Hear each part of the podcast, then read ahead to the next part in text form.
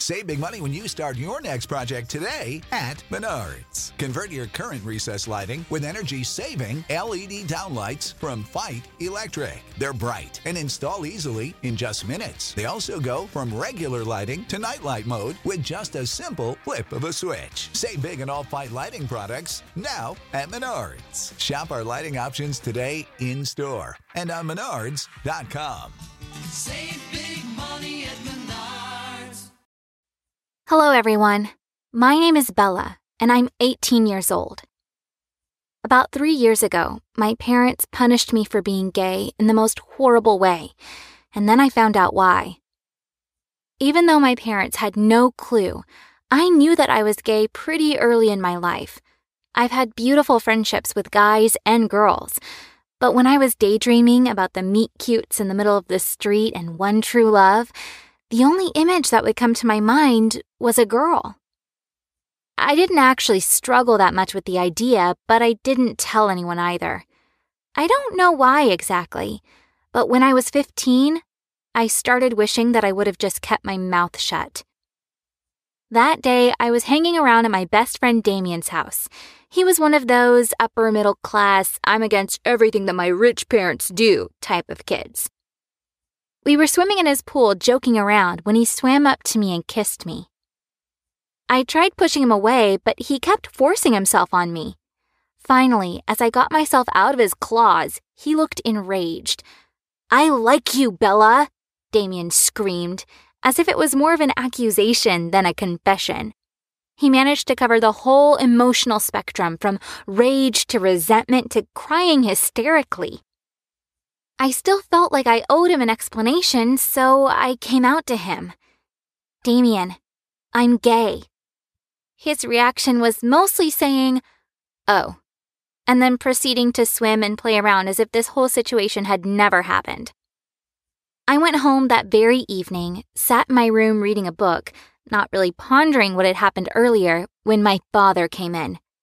His face looked mysterious, you know, like I couldn't really read what he was thinking, as if he had three different emotions at the same time. He said, Pack your bags. You and your mom are going on a trip tomorrow. That was obviously strange as we didn't really travel much, but I knew better than to disobey my father as he could be a little bit dictator like if you started questioning him. The next morning, my mom came into my room and said that we were going. I tried interrogating her on where, but she wouldn't budge. As we were driving, my sweet mom was silent as a mouse. Finally, we arrived at this strange institution that looked like something between a camp and a mental ward. We went into an office where a middle aged woman was sitting as if she was waiting for us. Hello, Karen, she greeted my mom. As I was looking around the room, it dawned on me. I felt my heart sinking to the ground. I looked at my loving mom who wouldn't even make eye contact with me. The woman, the counselor, smiled at me with this horror movie smile and said, Follow me. I'm going to show you to your room. My mom didn't even say goodbye. I sat in a strange room on a bed that now belonged to me for I don't know how long and tried to grasp the idea that my mom had just drove me and left me in conversion therapy one of those radical institutions that try to manipulate and abuse you to change your sexuality. That night, I barely slept because I felt like I had nobody in the entire world, and I knew I'd been betrayed by none other than my best friend. The next month was a nightmare. I had no way to contact the outside world. Every morning, the counselor gave me unknown medication that made me dizzy and weak. Then I'd have to endure this intense group therapy where we were forced to reveal our most intimate thoughts and then be punished for them. We had to learn to hate ourselves. Sometimes they'd invite us one by one into the room and force us to look at straight adult films. As the counselor kept telling me that I'd rot in hell for being gay, I felt like I was already in hell. It actually started working. Just maybe not exactly in the way they imagined. I did hate myself. Every time I'd look at another girl in the camp, I felt disgusted. I wanted to throw up or to run away just to keep myself from thinking the thoughts that were straight from the devil's mouth. When I arrived, I befriended this one girl, Sally, who was about the same age as me. But as we spent more and more time in these horrific lessons, we started turning on each other. One time, I heard her in the bathroom talking on the phone, which was not allowed. She sounded happy and, God forbid, in love. Rage came over me. It was so unfair and unjust that someone got to experience happiness, but not me. I ran straight to the counselor's office to tell on her, but I was mortified by what I found in there. As I walked up to the door, I heard moaning. Not the pray the gay away kind of moaning. I opened the door to see two women on the table, kissing, caressing each other. I immediately understood that one of them was the counselor. But the other seemed familiar to me too. Her long brown hair, her skinny legs, and the long, colorful skirt. I think the whole state heard my scream. I screamed so loudly that the two women jumped from the table and nearly fell out of the window. The three of us were standing and looking at each other like we were in some Western standoff, waiting for one of us to draw the gun and shoot. The counselor, still trying to hold on to her dignity, sat on the chair as if nothing happened. The other woman, my mom, walked out of the room, not even looking at me. But this time, I wouldn't let it slide. This time, I wouldn't just silently obey their orders as they jailed me like some kind of criminal. I stormed out of the room and followed my mom, I think she was ready to run, but I managed to stop her. Leave me alone! You're a disgrace! I hate you! She was spewing, sobbing, barely breathing. At that moment, I wasn't even angry. I felt pity. Do you hate me? Or do you hate yourself? I asked my mom. Do you even know what they do here? My mom sat on the ground sobbing like a little girl. I'd never seen her so small. Yes, I was sent here too, she answered. We sat on the ground for about an hour as she finally reached for my hand, calmed herself down, and said, Let's go. I left my suitcase and a bunch of clothes there, but they didn't matter anymore. We got into the car and left for good. My mom and I were driving for about four hours straight until she pulled up at some motel. I didn't understand. I started panicking, you know? Was it possible she'd leave me again? She asked for a room, and as we settled down in the motel, Mom said, We have to make a plan. She was scared that if we went back, my father would do unspeakable things or turn us into some more horrible institutions. That's how I ended up living in a motel for about half a year. My mom got a job in the motel as an administrator and managed to finalize her divorce. I didn't see my father again. I didn't even get my stuff from home as he simply threw it all away. During those months, I tried remembering my childhood, life before all this, how normal it looked, how many friends I had how happy I was. I guess part of growing up was figuring out that life isn't perfect, that your parents have flaws and secrets. Finally, we managed to rent a small apartment, mom and me, and I got to go to a normal school again. We bonded a bit as she told me her story, how her parents treated her, and how they pretty much arranged her marriage I managed to deal with what happened to me in that camp and even got myself my first girlfriend this year. I reconnected with Sally, and we even helped her to get out of her abusive parents' home. I decided that that's what I want to do to help people who are left and abandoned by the ones that are supposed to love them. The only thing I regret is that my mom never got the support she needed. And looking at her now, I'm really afraid that she's never going to be able to fully accept herself. And that's what everybody deserves. Hi, friends! This story is gonna surprise you. My name is Sylvia, and I know what you're thinking right now. It seems, Sylvia, that you take us for fools if you think we'll believe in the existence of magic notebooks out there. Not at all. The only fool in this story is me. But first things first. It all started when my relationship with my parents was at an impasse. And it was all my fault. It's just the way I am lazy, careless, and wanting only to have fun and enjoy life. I didn't want to study. I didn't listen to my parents. I either hang out with my friends or stared at my phone for hours. I didn't have anything else to do. I thought I could live this way for another 20 years, but things didn't go according to plan. I was expelled from school.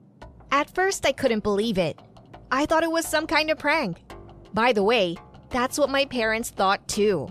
Very funny, Sylvia, smiled my mother. Where did you hide the camera? In the sugar bowl?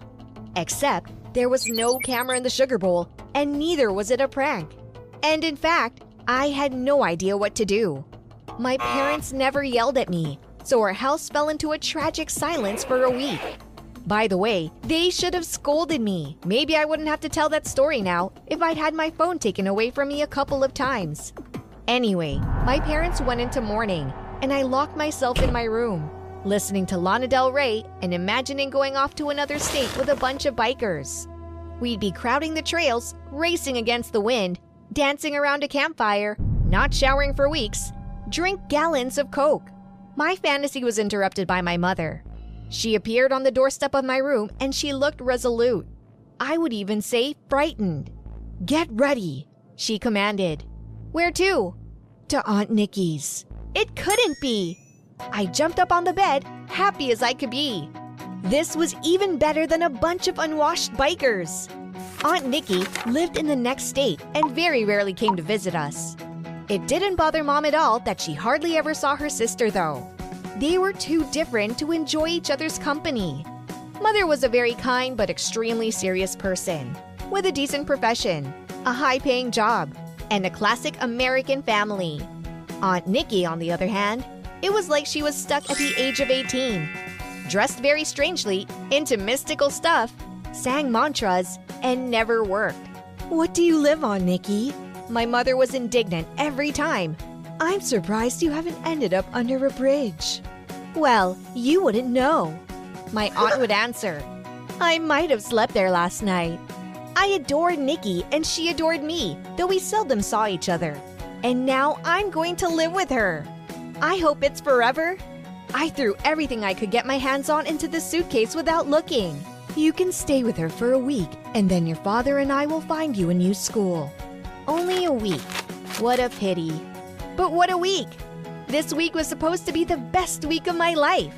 My dad volunteered to drive me, and he spent the whole trip torturing me with advices and guidance. Think about your life, Sylvia, he said in a teacher's tone. We never pressured you, thinking you'd find your own way. And what came of it? The best week in American history! I exclaimed. Forget it, Dad. One day, I'll get a million and go to a country where it's always warm. Dad sighed and stopped lecturing. We drove up to Aunt Nikki's house. I had imagined a hundred times what a home of an extraordinary person like her must look like. But all my fantasies faded before reality. The front door opened, and the strongest smell of incense hit my nose. Someone's droning voice sang a mantra from a loudspeaker. I immediately noticed the vast array of figurines, paintings, crystals, beads, feathers, and other decorations that littered the entire floor to ceiling space. Cool! I grinned in admiration. My dad helped me get my stuff in and left. He still had a few hours of driving back. Aunt Nikki gave me a tour of the house. And this is the door to my room, she smiled. And I'll personally rip your nosy nose off if you come in here. I laughed, appreciating the joke. But I could tell by the look in the woman's eyes that there was very little humor in it. Okay, not going in means not going in. There were so many perks of living with my aunt. We talked about everything. We went for walks, did yoga, dancing like crazy to weird music. And all my thoughts of expulsion literally evaporated on the first day. Then I accidentally overheard a conversation that I wasn't supposed to hear. Aunt Nikki, it turned out, was helping people solve their problems. No, she wasn't the head of the Sicilian mafia. More like a witch doctor. She ran her own esoteric blog on Instagram, and she did consultations. I happened to be part of one of those consultations, going down to the kitchen. Thanks for all your help, Nikki. I told my friends about you. They'll be sure to sign up. A woman's voice said. Seeing me, my aunt ended the conversation, and we sat down to eat dinner. It's great that you can talk to people and make money, I told Nikki. Yes, there's a lot of customers. She nodded. It's all thanks to this thing. She motioned at the old shabby notebook lying next to her on the table. What is it? A magic notebook. But you don't need to know how it works. Does Aunt Nikki think I'm an idiot? Is the internet not working for me? I knew exactly how these magic books work. For naive people born yesterday, they grant all the wishes written on their pages. But for those who haven't lost the ability to think, they don't work at all. I liked hanging out with my aunt, but I never really believed in all that magical stuff. I voiced my thoughts out loud. The woman looked at me like a toddler with chocolate smeared on her face and opened her notebook with determination. Let's write down that in a minute, the courier will bring us five pizzas for free. She quickly wrote down her wish on a sheet of paper. And just as Nikki finished writing down the last word, the doorbell rang. My aunt gracefully walked to the door and opened it. Miss Halliwell, your five pizzas. They're already paid for. My jaw almost met the counter. Is your last name Halliwell? No, but I predict someone won't be expecting a pizza for their party tonight. That's the kind of magic I like. Aunt Nikki demonstrated the capabilities of her magic notebook a couple more times. And then she made me promise not to touch it. I swear! I blurted it out as I began to make a plan of action. I had to get my hands on that notebook no matter what. I wanted to get my hands on a million dollars and go live in some country where it's always sunny. I would have been more specific if I didn't have a fat F in geography. Over the next couple of days, I figure out the perfect moment to steal the notebook. Early in the morning, when my aunt was asleep. She always slept so soundly. And she wore earplugs. The perfect crime! After turning off the alarm at 5 in the morning, I snuck into Nikki's bedroom. The place was, let me tell you, even weirder than the rest of the house. Crystals everywhere, symbols that I couldn't make out. And it made me want to get out of there. I saw the notebook on the bedside table. I tiptoed, grabbed it, and headed out. I was in such a mad anticipation of happiness that I stopped looking under my feet. One step, and I was on the floor, dragging the bookcase and all its contents with a wild thud. My aunt moved in the bed. I froze, struggling to blend into the black carpet, as if one could miss this mess. But Aunt Nikki just turned on her other side, and I was out of her bedroom in a heartbeat. I didn't have to clean up after myself because I would be rushing to another state in minutes with a million dollars in my pocket. In my room, I grabbed the first thing I could find a lipstick. I opened my notebook to a blank page and wrote down my wish. Cool! Sylvia, what have you done? Pale as death, my aunt stood in the doorway. I shook the notebook triumphantly. Now I will be rich! You can fulfill all your desires. Why can't I? What a fool you are. The woman sat down on the floor. It's the devil's notebook. What? The notebook fell out of my hands and ended up on the bed, opening to the very first page. I, Nikki Control, give my soul in exchange for the fulfillment of all the wishes written in this notebook. The writing frightened me so much that I staggered to the side, falling off the bed. What's going to happen now? I stared at my aunt. I don't know, Sylvia. I think he'll be displeased, and he'll grant you a wish you'll regret for the rest of your life. The woman said it so quietly and doomfully that when my cell phone rang, the last word was drowned out by the loud ringtone. I reached for the phone. It was my mother. Sylvia, get ready fast! Again? Where are you going? No time to explain. Mom seemed to be crying. Dad and I are in big trouble. We sold everything we had and we're leaving. We'll pick you up on the way, so be ready. We can't wait a minute. She hung up. I stared at the blank screen for a few seconds. What did you wish for? asked my aunt. A million dollars and to go to a warm country. So the wish came true. Apparently, my parents just managed to raise a million by selling everything we have. But that's not what I wanted. I grabbed my notebook and frantically began to flip through it, looking for a blank page. Now I'll write to make everything as it was before.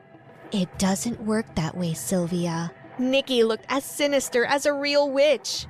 I warned you. But there must be a way out. There are consequences to everything you do. I agree. Anything, as long as the parents don't get in trouble. I loved my mom and dad very much. I didn't want to get them in trouble because of my stupidity. Sacrifice what's more precious than your freedom. My aunt's eyes filled with blood. How's that? Take the notebook and write, give it all back. In return, I promise to study all year long. In a panic, I grabbed a pencil and I was about to write the first word when I suddenly came to my senses. Stop. The horror immediately evaporated. Really? I frowned, and only now, looking closely at my aunt, I noticed that she could hardly contain her laughter. In fact, she wasn't holding back anymore. Aunt Nikki was laughing like a madwoman. And I threw that stupid magic notebook at her and grabbed the phone and dialed my mom's number. Sylvia, come on, it's no time to talk. There was still panic on the other end of the line. A fake panic, like in a Turkish soap opera. The Oscars were on their way, Mom, I barked. Yes, you got that right. My parents had put Aunt Nikki up to this grand spectacle for me. Her goal was to get me to study in any way she could. My aunt was all for it. She always liked crazy adventures. So she invested a lot of time and energy in preparing for the show. If I hadn't outed these entertainers, I would have studied all year at school. To save my loved ones. To be honest, I decided to spend more time on my studies. If my parents were willing to do that, it means my education is important to them. So why not try? Have you ever been pranked by someone close to you? Tell us in the comments what it's like. I later found out the full picture of what really happened. It turned out that Mike and Dean had a bet. Mike claimed that all the rumors about me were just fabrications, that I didn't really have any supernatural powers. That's nonsense, Mike said. She probably made it up herself, so no one would pick on her. Okay, let's assume that, Dean answered. Then let's do this. You sneak up on her and touch her arm. Mike tensed up a little. Though he was skeptical, he didn't want to test the rumors on himself. However, the conversation was taking place in the presence of other boys, so the challenge had to be accepted. Okay, I'll do it, Mike muttered uncertainly. Dean smiled wryly. And finally, I show up in this story. It happened at recess. I was getting the books I needed out of my locker when I felt someone touch my arm, just below my shoulder. I flinched in surprise. See, nothing happened, Mike said to the crowd of onlookers. He took a few steps away from me before he slipped and landed on the floor. Hi, my name is Kim, and I'm used to these things. Another non believer became a victim of his own arrogance and then paid the ultimate price tragedy and comedy. It's all your fault! It's all you! shouted Mike to Dean, lying on a medical stretcher with a brace around his neck. Dean shrugged guiltily, as if to say, I had nothing to do with it. Here's what happened.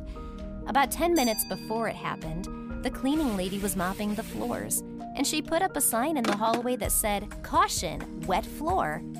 But for some unknown reason, the sign disappeared. And Mike, thinking that destiny had no power over him, paid for this delusion with a broken neck. Poor guy, I thought. That must have hurt.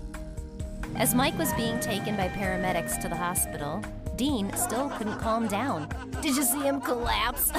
Hilarious! Everyone around me laughed quietly. I went straight to Dean. The guys, seeing me coming, quickly took off, leaving Dean alone. He tried to act all manly, but there was tension and nervousness in his voice. He was clearly uncomfortable standing next to me. Ah, Miss Misfortune, he chuckled. Do you think it's funny? Your friend broke his neck, and you're not even ashamed. It wasn't my fault. I told him to expect trouble if you touched Kim, but he didn't believe me, and that was the result. I wanted to give him a good slap in the face, but I decided to do something different. Anyway, it's your fault. A victim of a science experiment. Oh, yeah? well, then, watch out.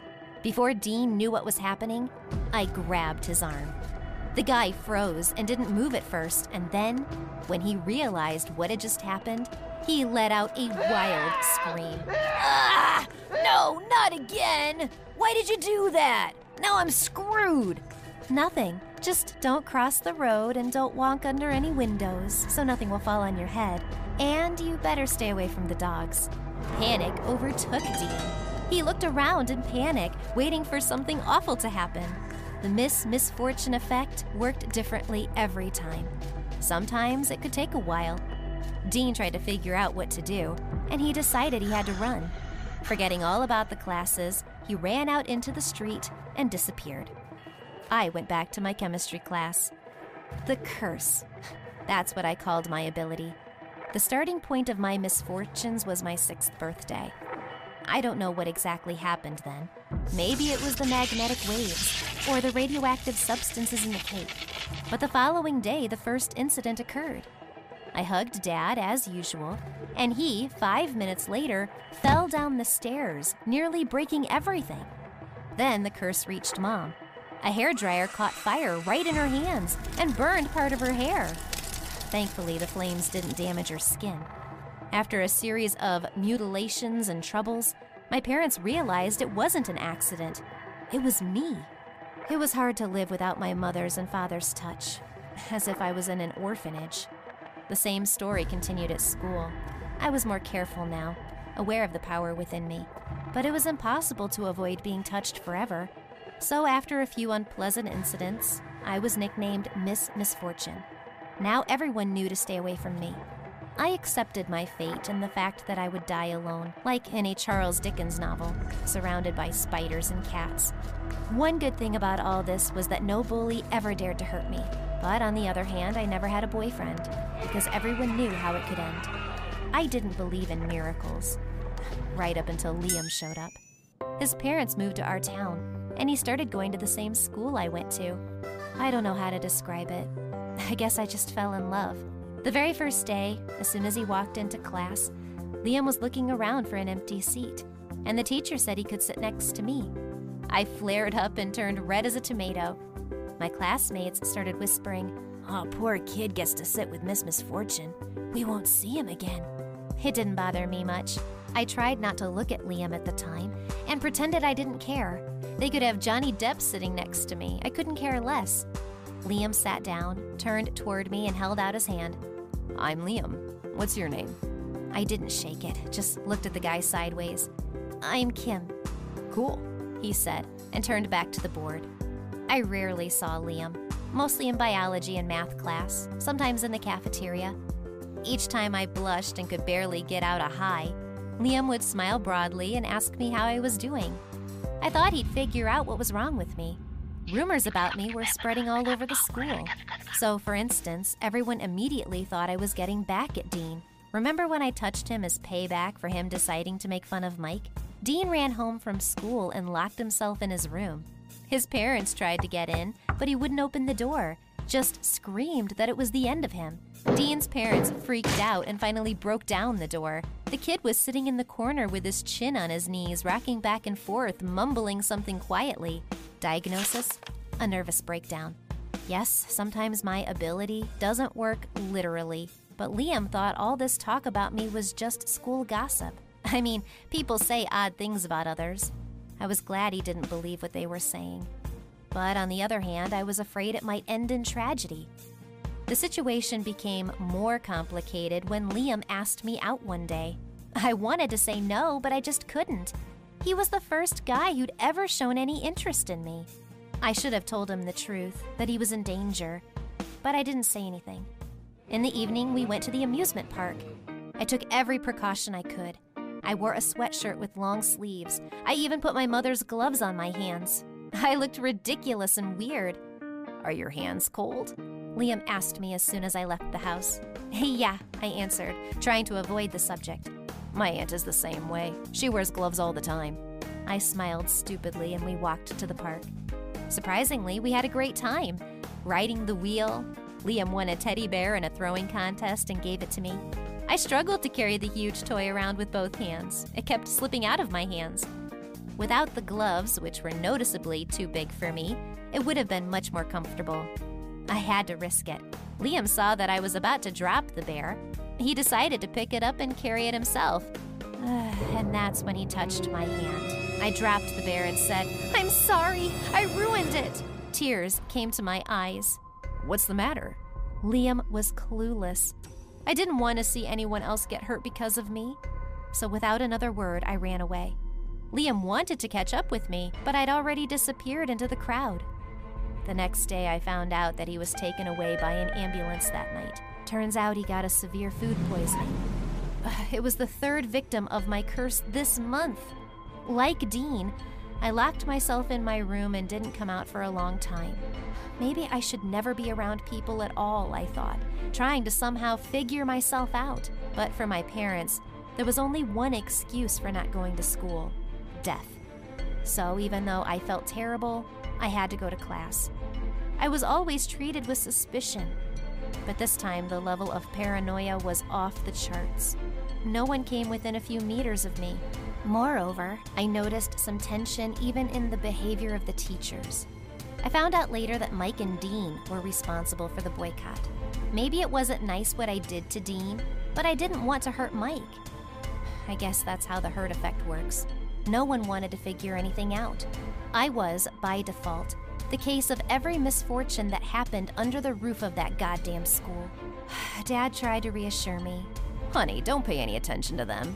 Yes, my mother said. Children are so cruel. I knew they were cruel, but what am I supposed to do? They didn't have an answer to that question. As usual, I was left alone with my own curse. Sometimes it seemed to me that there were witches in our bloodline, and this was the punishment for terrorizing people in some small town. But I'm not a witch. I can't turn people into toads. I don't make magic potions. I'm just an ordinary girl who, for some unknown reason, has a very unusual ability. Liam was released from the hospital a week later. I was dreading seeing him. What would he say? Would he break up with me? Of course he would. There was not a single positive thought in my head at the time. How could he stay with me after that first date? What would have happened if we became a couple? What if he would kiss me? It's scary to even imagine. They might as well launch me into space to keep me away from all the people I could hurt. I ran into Liam in the hallway. He came up to me with a smile that never left his face and said, Hey, our first date didn't end very well. Maybe we could try again? I couldn't believe my ears. And you're not afraid that one day a brick might fall on your head? No, why should I be? Then, to my surprise, he took my hand and walked me to class. I expected the worst, but nothing happened to Liam that day. Or the next day. My curse was gone, just like in the fairy tale of Beauty and the Beast. All I had to do was wait for a man who would truly love me. It took me a long time to get used to the fact that I could hug my mother. I could hold Liam's hand as I walked. True love really can do anything. What would you do if every time you touched someone, it brought them bad luck? Write your answers in the comments, like the video, and share it with your friends. Hi everyone, my name is Caroline, and I was homeless until the moment when billionaires took me to live in their luxurious mansion. Wondering how that happened? Stay tuned! One cold fall evening, I was trying to find money for food. Well, or just food. I didn't care. Ask me how it happened that I became homeless? Well, my parents died a couple of years ago, and I couldn't live in an orphanage. because the local kids abused me. At one point, I ran away, figuring the streets would be easier for me. That night, I couldn't find a cent on the street and had already resigned myself to starving. Suddenly, I saw a well dressed woman on her way to the supermarket. I immediately ran up to her and tried to steal her purse. Believe me, it wasn't my first robbery. The street dictates its own rules. However, at that very minute, some guy was right next to us. He pushed me away. Get lost, tramp, or you'll be in trouble. He threatened me with his fist. I didn't want to confront him and ran away. Well, now I had no food and money. But the next day, I had a surprise. The woman I was trying to steal from found me outside the supermarket, handed me a full bag of food and a warm jacket. Thank you, but why? You're too good to me. I tried to rob you. I had tears of gratitude in my eyes. I know you had to do it because of the way you live. She smiled. What's your name? Caroline? And why are you on the streets at such a young age? I told her the story of my life. The woman wept and promised to help me. I expected her to give me some more warm clothes and a sleeping bag and lots of food. But what happened next didn't just shock me, it killed me. In a good way, don't worry. A woman arrived in a luxury car with her husband. At this time, I was eating a baguette, trying to stretch it out into the evening. Well, that's it, Caroline. You're coming to live with us now, said my savior, and smiled. Wh- what? I was so shocked. I choked on a piece of baguette. A girl like you shouldn't be living on the streets. We want to adopt you. Is that what you want too? She asked. Of course, I said yes. And who wouldn't refuse in my place? On the way, I was modestly silent and terribly worried. And when we arrived, I was speechless. Now I'm going to live in a luxurious mansion, like a real castle. I was incredibly happy until I saw the guy defending my new mom. Oh, I forgot all about him. I bet he wouldn't be happy to have me in his house. Who the hell is she? He frowned at me as we got out of the car. Nick, this is your new sister, Caroline. We've decided to adopt her. Are you out of your mind? She's the tramp who tried to rob you, Mom. Nick, I get it, but it's my decision and your father's. We always wanted a second child, but you know yourself that we can't have any more. So get a normal kid from an orphanage. Nick, Caroline lives here now.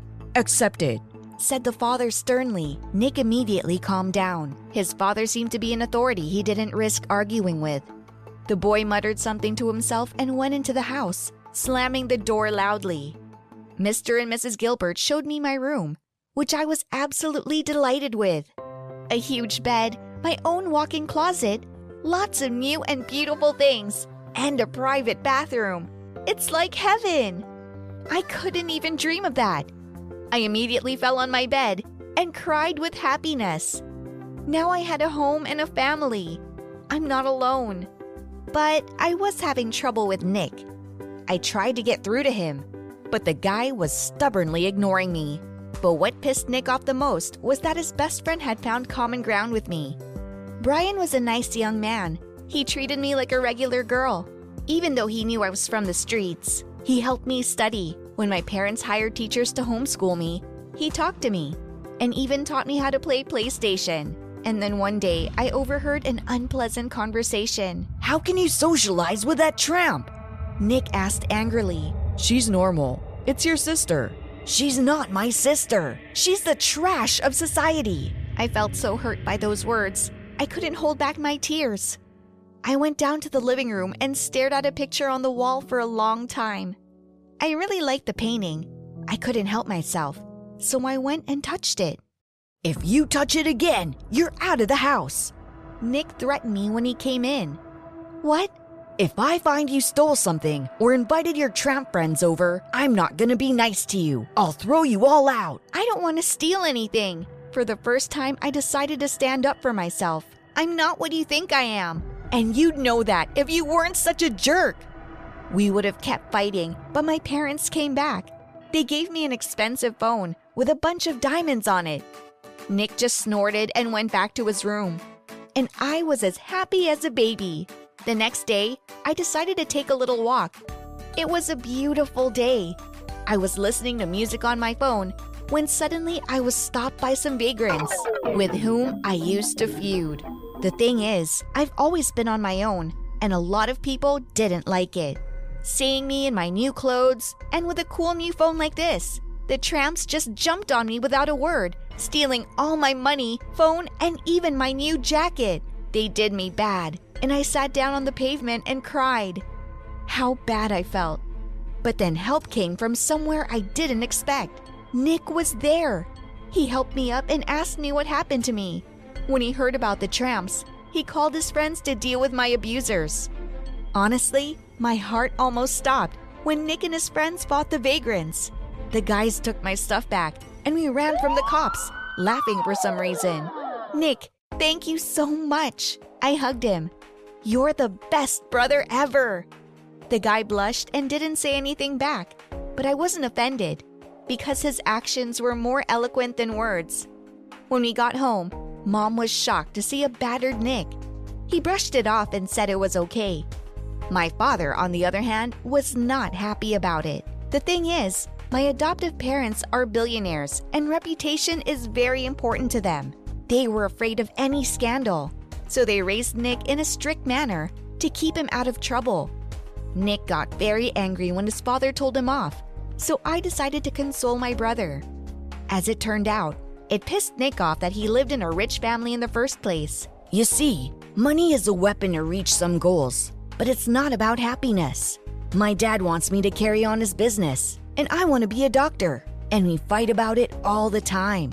I even felt sorry for Nick even though I didn't understand him. He had everything since he was a kid, but he doesn't appreciate it because it's not money that matters to him. It's the dream. If he lived in the street, he'd start appreciating everything he has. But then I realized what Nick meant. My father had arranged a business meeting at home with his partners, ordering Nick to attend. I could see that Nick wasn't interested at all. He even got hung up on the phone a few times, for which he received a stern reprimand from father.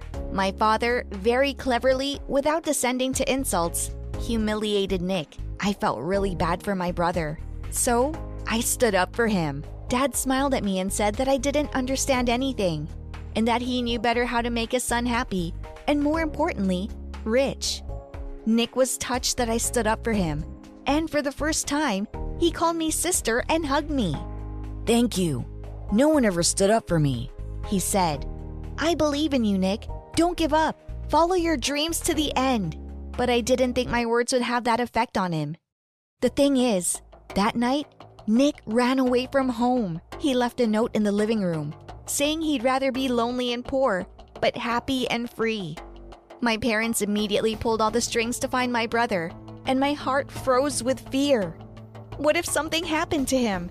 Then it would be all my fault. I was the one who encouraged him to follow his dream. Idiot! My parents couldn't sit still, so they went looking for Nick too. It didn't take us long to find my brother. He was surrounded by a gang of vagrants who wanted to get back at Nick for the last incident. They wanted to attack him in a group. We jumped out of the car right away, scared off all the vagrants, and took Nick away. Son, that's not manly. You ran away like a coward. I ran away because I'm sick of you. I don't want to go into business. My goal is to help people and heal them. This argument went on all the way. At one point, Dad got so nervous, he lost control of the car. We hit a pole. Nick hit his head hard on the dashboard. My mom and I got scared. Dad seemed fine. My brother lost consciousness, and mom immediately dialed 911. What kind of misfortune is following us? Luckily, Nick wasn't seriously injured, but we were so scared for him. We cried in the room while they bandaged his head. I'm fine. Don't worry. He smiled at us. It must have had some effect on my father, and he mellowed. Nick, after all, was allowed to study to be a doctor. He was no longer bogged down with business meetings, which my brother hated so much. But there was another problem. You haven't forgotten about Nick's best friend Brian, have you? Well, he confessed his feelings to me. I was speechless. I didn't see Brian as a boyfriend. He was a friend to me. Nick, on the other hand, was very concerned. He was against us dating. But why? Brian asked. She's my sister, and you're my best friend. This is a bad idea. It wasn't so long ago that you didn't think of her as your sister. A lot has changed, Brian. I'm against it. I don't want her to be in a relationship right now and then suffer through a breakup or a fight. Caroline needs to study. Brian didn't like that. Then I had to get into a dialogue and explain to the guy that I wasn't interested in relationships yet. Brian got upset, but didn't insist on anything. Eventually, I got used to the luxurious life, and Nick became not just my brother, but my best friend with whom I could talk to about anything. I'm glad this family came into my life. It's because of them that everything has changed for the better. Would you like to live in a billionaire family? Write your answers in the comments. I'd be interested to read them. Also, don't forget to share the video with your friends. Bye! Facing the alien chemical equation on the board, I was sweating profusely when suddenly Alice, the hmm? smartest nerd in the class, threw a piece of paper at me. Copy it, Queenie. Thinking that she was hmm. helping me, I gleefully wrote down her answer, but strangely, the whole hmm? class burst into laughter. Alice sneered at me. Dumbass. Be quiet, class. Queenie, F minus, go back to your seat. When I was passing Alice, I angrily grunted, You're ugly inside out. Hmm, she immediately tripped me and made me fall face first. Due to that, we got into a fight right in the classroom. Hi, I'm Queenie, 16 years old. I'm a famous girl with over 600,000 Instagram followers. Most of the boys in my school were obsessed with me. My family was also one of the wealthiest in Orlando. You could say that I had it all, but there was only one thing that I lacked of Brian. Because of my poor academic skills, my dad threatened that if I didn't improve, he would send me to my grandma's stables in the suburbs of Texas, where the Wi Fi was weak and I would have to clean up horse poop all the time. Ew. Oh! I would never let that happen. I quickly started focusing on my weakest subject chemistry. I spent a lot of money to hire Fariel, the smartest guy in the chemistry club, to tutor me at my house. But even if Fariel offered to teach me for free with my two digit IQ score, it would still be impossible. Stop, I can't take it anymore. Come on, Queenie, tough it out. Why do I have to study so many things? I'm not going to compete in the Olympics like you. Suddenly, hmm? Fariel exclaimed he had thought of a way that would help me pass. Every student whose names were on the chemistry Olympiad list would be exempted from the school's chemistry class, which meant one thing. You must join our club. The nerdy club was led by Alice. No way! So you choose to clean the stables, right? Ugh, I really needed to pass chemistry, and I also hated cleaning the stables. So the next day, I determinedly walked into his club room. My presence shocked every member, especially Alice. I came here to apply for the club. She burst out laughing immediately and threw me a pen. Take this. Hmm? For what? To draw more wrinkles on your brain. Even though I was pissed off, to raise my chance of getting in the club, I boldly told her that the other members would definitely welcome me even if she wouldn't. She snickered and confidently let them vote. Little did she know, 80% of the club members were male and two thirds of them followed me on Instagram. So, am I eligible to join the club now? I walked past Alice, nudged her shoulder, and stuck out my tongue teasingly. However, Caitlin, the captain of the cheerleading club, suddenly appeared at the door. With Queenie, this club is going down. Her words made my relationship with Alice even more strained. I became a thorn in her eyes, and she always looked for a reason to kick me out of the club. Once I was assigned to bring my teacher the white rats from the school's lab. When I entered the lab and picked up the box, suddenly the lid of the box came loose. The rats quickly ran out and bumped into the chemical bottles, causing them to shatter all over the ground. Caught ya. Unexpectedly, Alice was filming the whole thing. Be ready to say bye-bye to my club. It must have been her trap. I quickly got into a fight with her when suddenly Caitlin appeared with Mrs. Hmm. Claire, the school superintendent. You see, Alice and Queenie have ruined this lab. Miss Claire furiously decided to punish us by suspending all the activities of the chemistry club and made us stay behind to clean up the lab. With that, she left. Alice shouted at Caitlin, It was you who showed me how to kick Queenie out of the club. Why did you turn your back on me? All I wanted is that club room of yours. Now that you guys are suspended, move out soon, Kay. The cheer team has been wanting a space for entertainment. She slammed the door and laughed provocatively. What a witch! When we were cleaning the lab, Alice just sat in a corner and cried loudly. Honestly, she deserved it. I was the innocent one here. Why did they drag me into this mess? Hey, get up and start cleaning. If I can't participate in the Olympics, I'll lose my scholarship. No. I just remembered that if I couldn't join her club, I would have to study like a normie. Then, if I failed my chemistry class one more time, I would have to clean the stables. Damn it. It's not over. We'll take the club back. Really? How? It was easy. We had to make the school realize that the cheerleaders were the real troublemakers here. To do that, we gotta be a team and stop standing in each hmm. other's way, got it? Deal.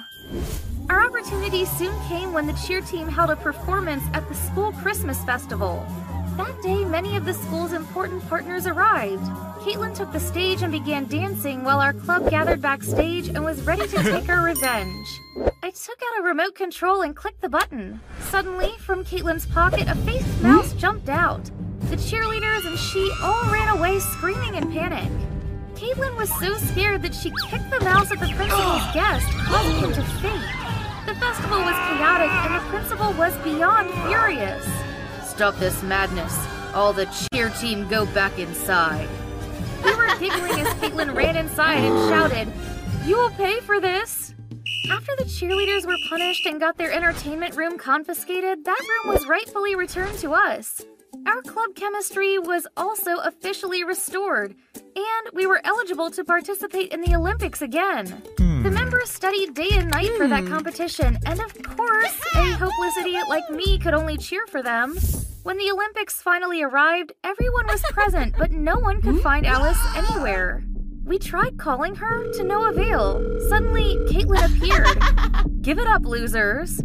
Turns out that evil witch and her minions had blocked Alice's way and locked her inside a toilet. Now you don't have a captain to participate anymore. I'll be the captain. Haha, an idiot like you wants to be the captain of the Olympic team? Don't make me laugh. Without letting her finish her sentence, Fariel pushed her aside and boldly walked with me and the team on stage. We must win this, and no one shall stand in our way. My teammates did an excellent job on their parts, and all the teams were at a tie. The captain's part would be the deciding one. Since I was replacing Alice, I was forced to compete in her place. On the table, they put a lot of test hmm? tubes containing gases and announced the question. Within three seconds, find the tube that contains the chemical gas that will explode when it comes in contact with oxygen. Everyone hmm. held their breath waiting for my answer. Thank God I suddenly remembered that damn equation that gave me a F minus. I quickly grabbed the tube containing hydrogen and pressed the timer a few seconds ahead of my opponent. Immediately, the referee announced that our team had won. We all cheered in union. Ariel and I hugged each other in bliss, then he suddenly kissed my cheek. Although late, Alice still arrived to see the final result. I ran to her and gave the trophy to Alice because we were such a great team.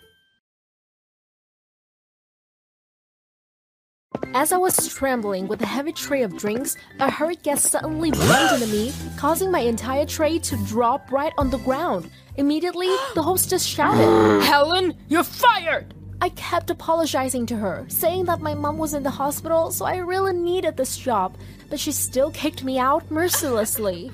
Feeling guilty, the guest earlier said, I'm so sorry, young lady. If you want, you can come to my place. I'll arrange a new job for you. After that, he gave me a note with his home address and left. Hi, I'm Helen. I'm 16 years old. When I was a child, my dad left me while my sick mom was hospitalized all the time. Every day, I had to study and work until late at night to be able to cover the huge amount of hospital bills. After receiving the home address, I went straight there. It was a gorgeous mansion. The guest from yesterday appeared, and it turned out it was James Smith, a wealthy tycoon. When James and I were talking, suddenly a drunk girl came in. James grumbled. Jenny, partying again? You should have been ashamed of your poor test scores for the Fairmont Academy entrance exam. Fairmont Academy? I just got a scholarship for it recently. An idea popped up in my mind.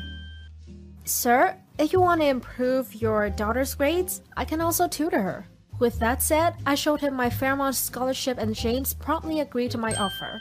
But Jenny huh? was a different story. She rolled her eyes and bared her fangs. Listen, new face. Nine self declared tutors have come here, and they've all been fired. Get ready to be the tenth. After that, she coldly left the room. James comforted me. It's okay, Helen. If you can help her increase her grades, I'll definitely reward you. I thanked him and promised to start tutoring Jenny. But it was difficult, just like what Jenny said. She kept coming up with weird tricks so she wouldn't have to learn. For example, she would hide her books or pretend to be sick every time I started class. Once, as soon as I arrived, I saw Jenny dancing at the swimming pool. When I came to her, she angrily shouted, I'm not studying! Just leave! I turned off the music and firmly told her to come inside to start the lesson. Angrily, she rushed over and pushed me straight into the pool. It made my books and laptop wet. However, she just threw a bunch of money on me and snickered. This is enough for you to buy two more laptops! Get the hell out of here! Furiously, I told all of that to her dad. Needless to say, James was furious and called Jenny into the room. Jenny, as of tomorrow, you will transfer to Lockwood High in Canada. What? That uptight and remote school? Correct. If I can't teach you, Lockwood will. Jenny burst into tears of resentment and left. As for me, James sent me my payment and promised to arrange a different job for me. However, the money was still far from enough to pay for my mom's hospital bills, while I was not knowing what to do, suddenly my phone rang. It was Jenny. Hmm? She asked me out to talk. Contrary to her usual stuck up attitude, Jenny desperately begged me to go to Canada to study on her behalf. In return, she would pay for my mother's hospital bills. I was surprised but also worried. But what if your dad knows about this? And what about the paperwork? I'm rich. I can take care of those minor stuff. Just say yes and someone will come and take you to Lockwood High. I decided to agree, but on one condition. She would have to replace me to study at Fairmont Academy. I couldn't just drop out like that, and she also agreed. Later that day, I said goodbye to my mom and began my journey to Canada. After a week of studying, I gradually got used to my new life. It was quite challenging indeed.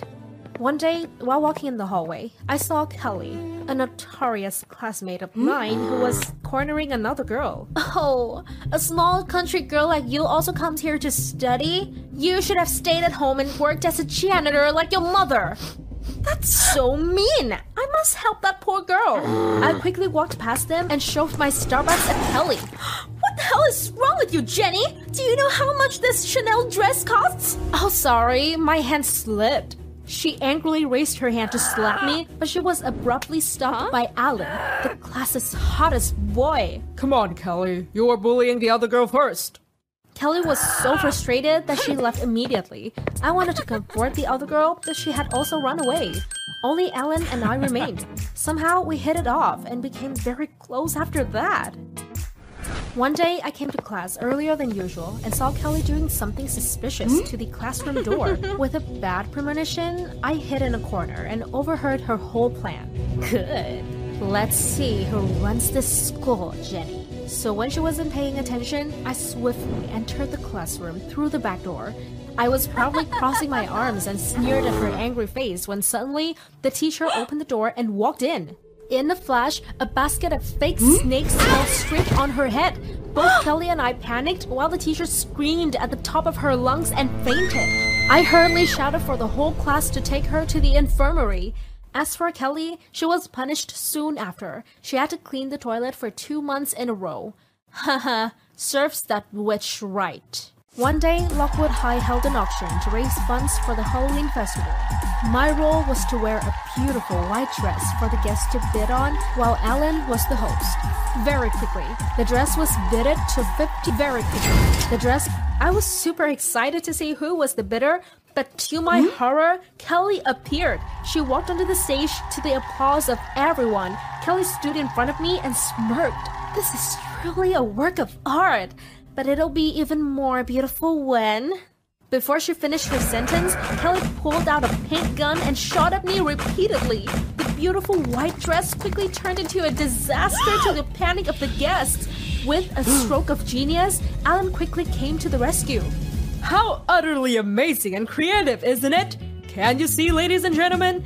Each streak of color makes the dress look like a Van Gogh painting. The audience gasped and applauded loudly.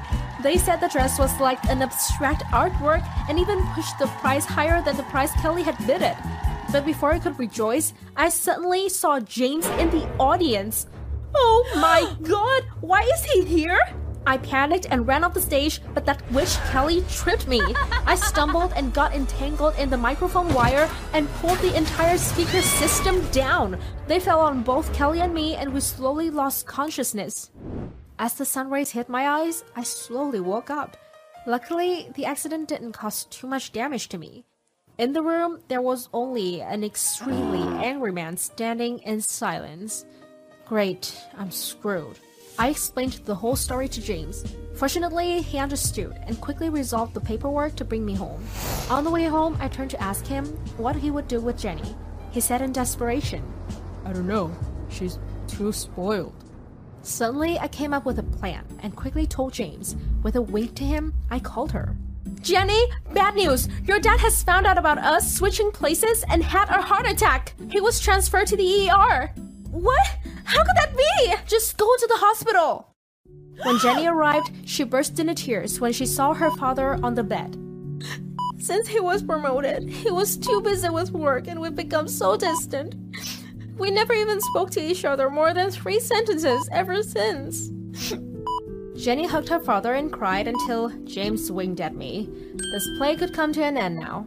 He slowly sat up and patted Jenny's shoulder, who was hmm? now drenched in tears. She looked up, screaming in panic as if she had seen a ghost. I quickly covered Jenny's mouth so that James could explain. My dearest, I'm sorry I wasn't there for you. I tried to make it up by giving you more money, more beautiful clothes. But apparently, it wasn't enough. You were lonely, right?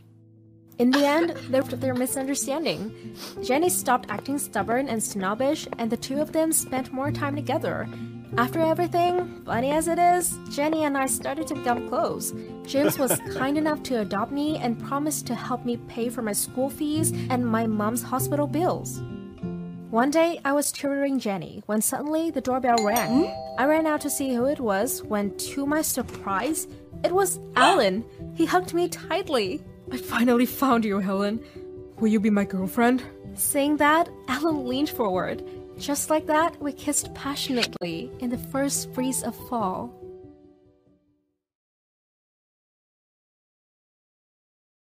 When I was skateboarding near the school gate, unfortunately, I crashed into Lion, my neighbor, and we fell on top of each other. He angrily grimaced at me. Watch yourself, Chaos Breeder. Put a helmet on. It might help your hyperactive brain reduce the risk of injury by 65%. Then he even demanded to confiscate my skateboard. I mischievously bent down to pull the rug under Lion's feet and delighted to see him fall painfully on his butt. Tone it down, nerd. Even though Lion kept yelling behind me, I just nonchalantly ran away. Hi, I'm Aretha, 16 years old. When I was young, my mom always wanted me to be girly and gentle. But unfortunately, being girly is not me. I'm always mischievous and enjoy energetic activities. Not only did it upset my mom, but it also annoyed Lion, the nerdy guy who lives next to us. He really hated me and kept calling me by the nickname Chaos Breeder. Over the years, Lion and I had always been at odds with each other. Although we were neighbors and even attended the same class, we could never be close. Once, my uncle gave me a vuvuzela, a gift from his trip to Brazil. I was very excited and brought it to class. While all my friends laughed at the sound of it and my jokes, Lion thought the exact opposite. Be quiet, Aretha. I need to read a book. Oh, sorry, knowledgeable gentleman, but this is break time. You should return to your nerd planet to continue reading. Then I blew the vuvuzela even louder to piss him off. Then he suddenly grabbed a glass of water nearby and poured it directly into my vuvuzela. I immediately choked violently. Stupid face! You regret this! We started throwing things at each other until the principal showed up and punished me for causing a commotion in the classroom. Seeing me being led away, Lion smirked triumphantly. Another time, when our class was allowed to visit a museum of nature, I was overwhelmed by the fossilized skeleton of a large dinosaur placed in the middle of the hall. When I was about to touch it, Lion suddenly slapped my hand hard. You can't read, can you? Article 3, Section 4 of the museum's rules. It is strictly forbidden to touch this specimen. Then he started giving me a long lecture on proper manners of the museum. I yawned in frustration and turned around to leave. Seeing that, he grabbed my shoulder. You're so impolite. Don't walk away when others are talking. I winced, squashed his hand away, and harshly pushed him back. But it seemed I had used too much strength. To my horror, Lion fell into the dinosaur skeleton and the skeleton fell on top of us. Not only was it painful, but also we were banned from the museum for years. Great. Every time, every goddamn time I got involved with that nerd, I got a chain of bad luck coming after me. So from then on, I tried even harder Huh? to avoid him. But Lion was so annoying. That Sunday morning, I was woken up by loud music from his house. That nerd was definitely responsible for it, since his parents were on a business trip yesterday. Immediately, I went to his house in my pajamas. Stupid face! Turn that crappy music off before it becomes your last song. After several knocks, no one answered me. Furiously, I was about to kick the door when suddenly, a handsome guy with a face like Shawn Mendes and a towel wrapped around his waist came out. Unfortunately, he took the full impact of my powerful kick. Ugh. What are you doing? I couldn't open the door because I was in the shower. Embarrassed, I quickly apologized to him and ran straight home. Since then, I have been trying to snoop around Lion's house to see who that guy was. After that somewhat disastrous meeting, I couldn't stop thinking about his gorgeous body and an angel like face. Damn, I think I've fallen in love. Then suddenly, a hand hit my shoulder. Not only a chaos breeder, but now you're also a pervert who stalks other people's houses? I quickly shook my hand and explained everything, but unexpectedly, he mocked me. You like my cousin? Ew! Even the conjuring is not as disturbing as this! Turns out that heartthrob is Kai, Lion's cousin. He would live here until the end of high school. Great! Excellent! Wonderful! So I have a chance to date him. Kai will never like you. Why? Because he's not gay. You're like a boy and he's into feminine girls. Although I was extremely bitter at his taunt, I realized I didn't know anything about Kai, and Lion was the only one who was close to him. Oh, Lion, my dear bestie, will you please put aside all our silly grudges and help me pursue Kai? Nope. Oh, come on, give me a prize. I'm ready to pay. He put on an obnoxious, contemplative face and finally said, Fine, but on one condition. If this works, you must obey anything I say. Although that was a horrible trade, for my demigod, I was willing to sacrifice everything. So, from that day on, Lion and I teamed up. He became my fashion guru and helped me dress up to match Kai's type. I started to practice putting on high heels and skirts and even got some education about boys. Gosh, how bothersome. But I needed to hold on for my demigod. One day, to help me approach Kai, Lion took me to the record store his cousin frequently visited. According to his calculation, Kai would come from the northwest at a speed of 2.4 miles per hour, and I would need to walk from the southeast at a speed about two thirds of his. Trust me, there's a 97% chance that you two will meet at Kai's favorite record section. Jeez, what a total nerd. Then we embarked on our plan. However, when I was trying to reach that record section, my cramped high heels caused me to trip. How embarrassing! Seeing that, Kai hugged his stomach and burst out laughing. you again? Seems like every time we meet, troubles follow us, doesn't it? Unexpectedly, that incident made me closer to Kai. He asked for my number, then asked me out. I felt like I was on cloud nine. After that, we grew closer each day. Once, when we were hanging out, I mustered up the courage to ask him Kai, please answer honestly. Is your type feminine girls? Hmm. Nah. I always feel like they're kind of spoiled, and I'm not into that. What? Did that stupid face lion trick me? So he just wanted to make fun of me after all. Right after saying goodbye to Kai, I went straight to Lion. Furiously, I grabbed his collar. Stupid face, you've been pulling pranks on me since the beginning, right? Why do you want to get between Kai and me? Then he suddenly grabbed my hand and placed a kiss on my lips. Actually, I've liked you for a long time, but since you're always teasing me, I couldn't find a chance to confess. Don't you hate tomboys like me? No, Aretha. I like everything about you. Even when you crashed into me on your skateboard, even when your clothes were boyish, and even when you laughed with a mouthful of food at me. That doesn't change the fact that you lied to me! I withdrew my hand and quickly left.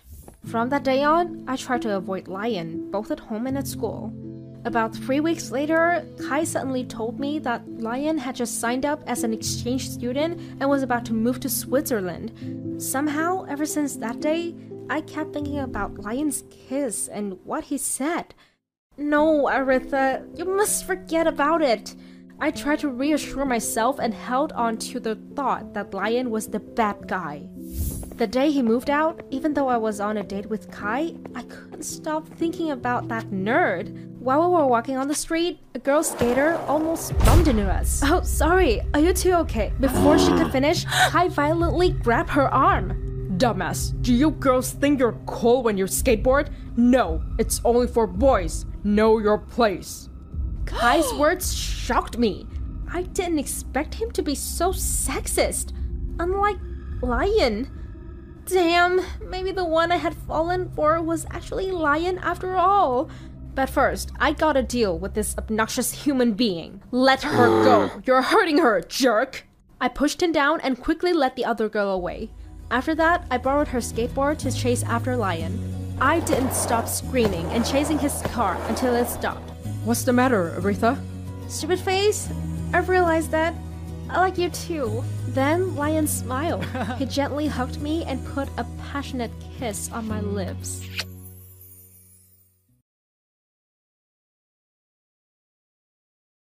My brother rushed out from the dark alley and shouted in panic, Ghost, run! Then he tripped and fell. When some people came to check on him, I immediately put on a devil costume and skated fast towards them. The crowd got terrified and ran away screaming. Witnessing that scene, Dan and I looked at each other and burst out laughing. But right at that moment, our mom's scary face appeared right behind us, making us jump in surprise. Mia, I told you no more filming TikTok. But before I could finish, she quickly dragged both of us home. Hi, I'm Mia. I'm currently living with my mom and a little brother named Dan. As you can see, I'm a TikToker who owns a TikTok account that uploads funny pranks with nearly 1 million followers. Although to my mom, I was just a 15 year old troublesome girl, but on TikTok, I was a star. Like always, I started my pranks on a busy street and hid the camera in a corner facing the sidewalk. Ooh, look! Here's my prey. A man in a polite suit was walking over as Dan pretended like his hand was stuck in the bushes. Dan asked the man for help, and when he jerked his hand away, a giant snake was biting his arm. The man screamed and ran away so fast he dropped his shoe. Then another man got pranked and dropped his wig. One after another, their varied expressions helped my video quickly go viral. To boost my fame, I also did fan challenges. Once they dared me to prank my mom. The requests were so many that one day. I called mom and screamed that there was an emergency at home. Then I turned the camera to the door and waited. Bam! She pushed the door open and panically rushed in. Oh no, Dan! My brother was lying motionless on the floor while the house was in disarray, as if a thief had barged in. Mom knelt down and hugged Dan while screaming, Help! Somebody help! Then Dan started chuckling, which startled her. And when she saw me holding the camera, she rushed over and slapped me. It was the first time in my life that I was hit. I burst into tears and ran to my room. That evening, Mom knocked on my door and called me down to talk. I sat down at the table waiting for an apology, but to my surprise, there was none.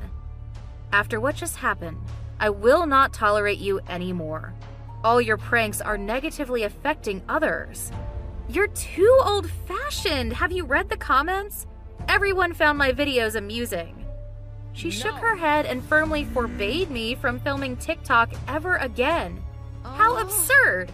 And unbelievably, she even took my phone away.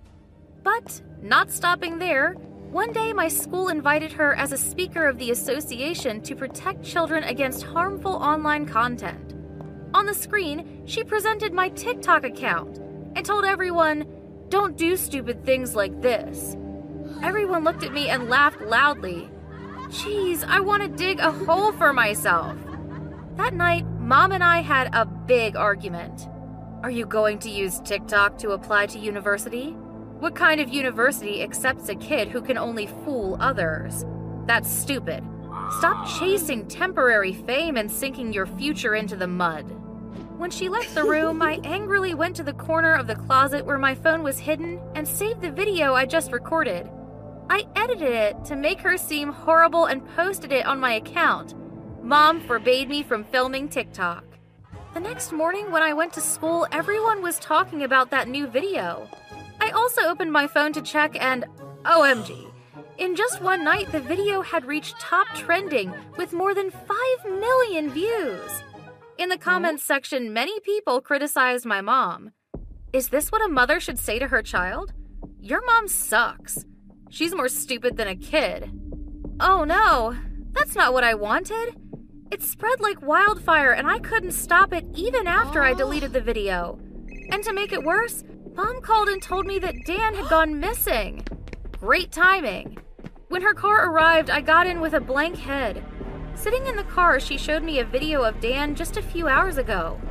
The boy stood at the edge of the forest and announced that he would hide there for a while to prank his mother and sister. But he was only 8 years old, and it had been 4 hours since the video was uploaded. We reached the edge of the forest where my brother posted the video. My hands were shaking and I burst into tears. My mom took my hand and choked. That's why. I want you to stop creating content like that. There might be people who imitate your careless pranks and get themselves and others in danger. Your father died from that. I looked at her in surprise. She never talked about his death. How did it happen? He was pranked and got a heart attack. Those who caused it disappeared without an apology. I felt so heavy hearted, as if I was a sinner. I didn't know my mom had to endure such pain. That's why she got so angry when I became an internet prankster and was even famous for it. Wait, famous? That's right. I posted about my brother's disappearance on my TikTok page and asked to see if anyone had any information. After a while, the area where my brother disappeared suddenly became very crowded. They ran to me and said, Mia, we saw your post. Everyone is gathering to help you find your brother. Don't worry. Then everyone disappeared into the forest to search for him. After only two hours, Dan was found.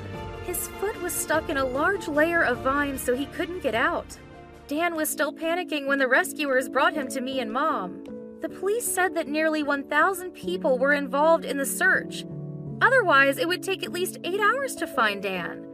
We were so happy that we profusely thanked them one after another.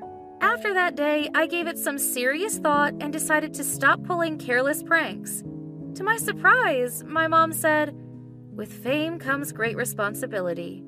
Use yours wisely, Mia. So I'm on the street again with my camera, but this time it's different. Hello, this is Mia. Welcome to the challenge of finding new owners for stray puppies. Let's go!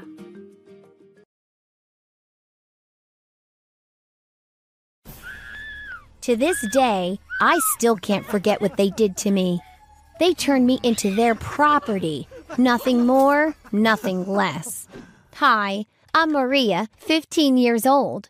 I'm currently living with my stepfather, Peter, who is 40 years old.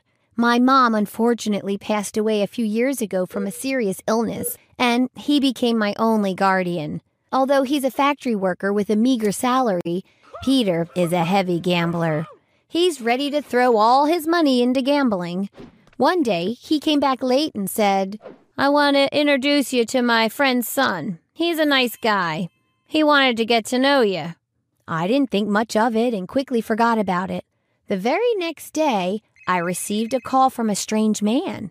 Hi, I'm Dean. Mr. Peter talked a lot about you. Would you like us to get to know each other better? After a few seconds of surprise, I hmm. remembered what my dad had said the other day about the man he wanted to introduce me to. I felt a bit weirded out, but casually greeted him back. I got nothing better to do, anyways.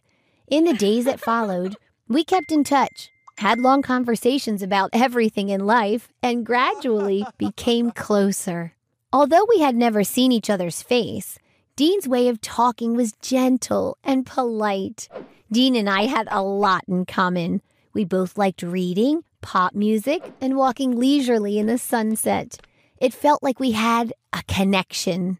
Since the day Dean came into my life, it had become so comfortable. Not only was I able to talk my heart out, Dean also promised to provide me with monthly pocket money to spend and pay my tuition. I was a bit hesitant and worried at first, but he reassured me, so I agreed. Honestly, my dad's monthly allowance wasn't even enough for me to buy a dress or hang out with friends.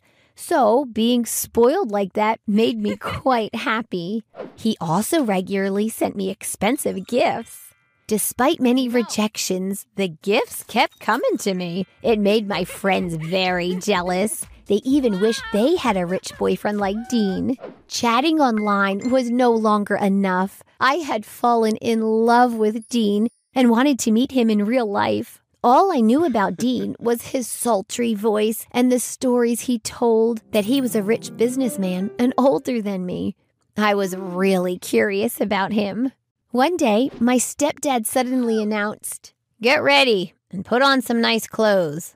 I'll take you to see Dean. Hearing that, I was extremely happy and nervous. Finally, my long awaited dream was going to be fulfilled. I quickly went to get ready and kept wondering what would Dean look like in real life? That night, a car was waiting at the door and took me and my dad straight to a luxury house.